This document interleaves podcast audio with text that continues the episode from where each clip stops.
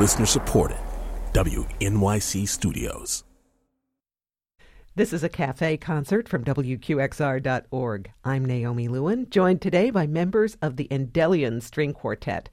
They are here to perform two selections, starting with a movement from Joseph Haydn's String Quartet, Opus 50, number 6, known as The Frog, followed by the Presto movement of Ludwig van Beethoven's String Quartet, Opus 130.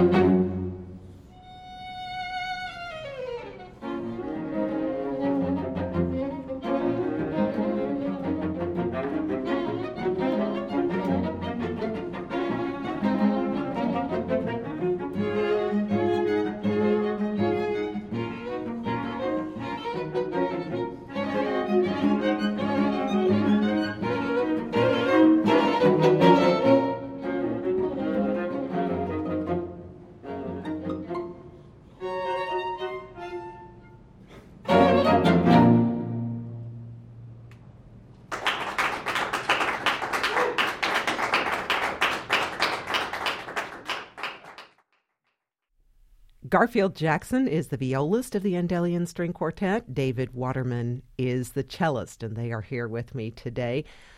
The Endellion String Quartet is making its first New York appearance since 1995 with these six concerts at the Metropolitan Museum why has it been two decades almost since you've been here? Because you didn't ask us. Well, not me no. personally. I'm sure. I would have asked. I'm sure it was. you. No, we we actually played here quite a lot in our early days because we we were one of the winners of the YCA competition, and we used to come over. Young concert artists. Young concert artists, that's right. And we used to come over with them and um, regularly and tour quite a lot. And then when that ended, we had a couple of agents here, and we've been in the states, of course many times since then. But for some reason, New York was never on the program. So we're thrilled to be back, and we're making up with it by doing six concerts. yes, you are, and six concerts of Beethoven. That was David Waterman, the cellist. Garfield Jackson, the violist. Why did you decide to bring Beethoven to the Met? Um, I think we were actually asked to do a, a complete cycle by the Met themselves. I think they do put on so I'm not quite sure of the history, but they do a series of cycles every so often, and, and we were very we were very kindly asked us to come and do it. It's for us as a quartet, it's one of the great pinnacles of the work we do, um, perhaps the pinnacle. It's a fantastic canon of work by Beethoven for the string quartet, covering his whole uh, his whole working time, really, from his earlier opuses right through to the very last things that he wrote so for us, it's a, a marvelous sort of mount. It is a mountain to climb, and, and at the moment, uh, because we haven't done the first concert yet, I feel we're staring up from base camp. That's huge. Now you've arranged these concerts not chronologically, no. but so that people will get some early, middle, and late quartets in each program. Yes. How did you arrive at that balance? Well, I think you have to make a choice. I mean, I, I've heard cycles done chronologically, and it's very interesting, of course, to hear the the gradual development of, of, of, the composer. But we feel it's lovely to have as much variety as possible in each concert. So we even mix minor keys and major keys and different characters and moods, as well as, you know, ideally early, middle, and late in each concert. So because we we re- realise that not everybody's going to come to every one of the six concerts, and some people will only come to one or two. And I think for them, it's probably much better to have a um, as richer so you get a full meal rather than yeah, just appetizers. Yes, or... yes. Although having said that, the Opus 18s are, are you know, absolutely great works yes, by, by themselves, even if yeah. you'd written nothing else. But I think the great thing about the Beethoven cycle, probably compared to any other quartet composer, is that although the, each piece is shot through with Beethoven's own personality, that there's also a huge variety, not only from period to period, um, but even within at the same period, the 59s and the, and the Opus 18s are, are, just so different. And there are so many incredibly inventive, imaginative things he does once in one piece, never to use again, which for other composers would, would serve them for a lifetime and be a mark of their style. And it's just fascinating to hear to hear that, to hear one in the light of another. Well, I suppose instead of a full meal, I should have said compared it to a wine tasting where you get a Beaujolais yes. Nouveau and a vintage port. Absolutely, and, yes. You know, a nice fine Riesling or whatever.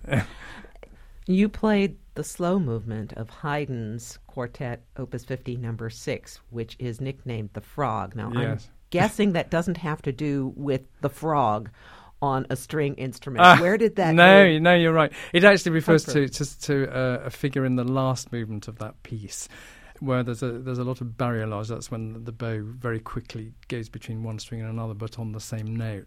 So there's a difference in tone color on on the note rather than a different note.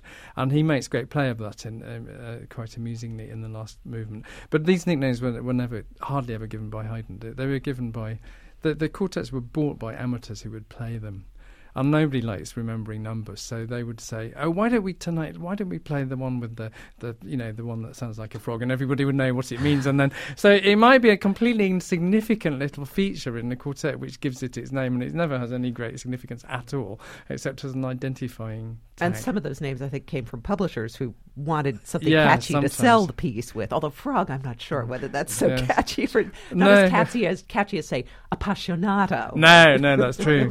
titles are good though because people can remember mm-hmm. yes. numbers. Even as a quartet, we are, without giving any secrets, there are a couple I think that we've got our own nicknames for for the Haydn quartets anyway. So yes. we we will use that word amongst ourselves as to which one we're playing.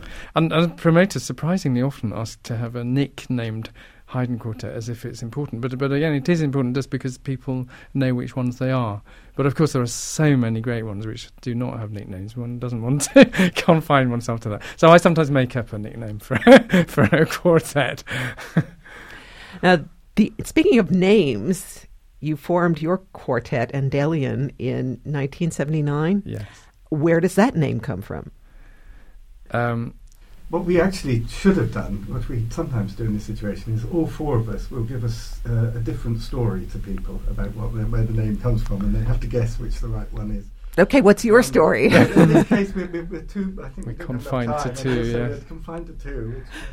Um, no, it was. Uh, there was a music. Fe- there is a music festival still ongoing, still going strongly in right down in the southwest of England, in a very small village, really. In fact, a hamlet of about five or six buildings and a very beautiful uh, medieval church, which played host to a music festival. Um, and it was where three of us first played show music. And I have to say, it was the village is called Saint Endellion. Um, yes, and we uh, we had a very complicated voting system uh, to try and decide our various names, and uh, eventually this one came up. That's the name. That's the name. And, and about five years after we formed, we, we played for the first time in Greece and they were extremely amused by our name, and we had no idea why. And uh, it turned out it, it, had a meaning, and it could have been absolutely anything. And it, apparently, in slightly old Greek, it means nearly perfect. So it could have been it could have been much worse. Yes, it could have. Far from perfect would have been slightly worse. Well, I could think of all yeah, kinds yeah, of horrible yeah, well, things yes, it could yes. have been, but, but nearly perfect. One of your seven banned yes, words, one, for exactly, instance. Exactly, exactly. would say one of your seven last words. but nearly perfect, that's pretty good. You know, pure chance, entirely chance. I've been speaking with Garfield Jackson, the violist of the Endellion Quartet, and David Waterman, the cellist of the Endellion Quartet. They are performing six concerts at the Metropolitan Museum over the next couple of weekends, all Beethoven. I'm Naomi Lewin. This is a cafe concert on WQXR.org.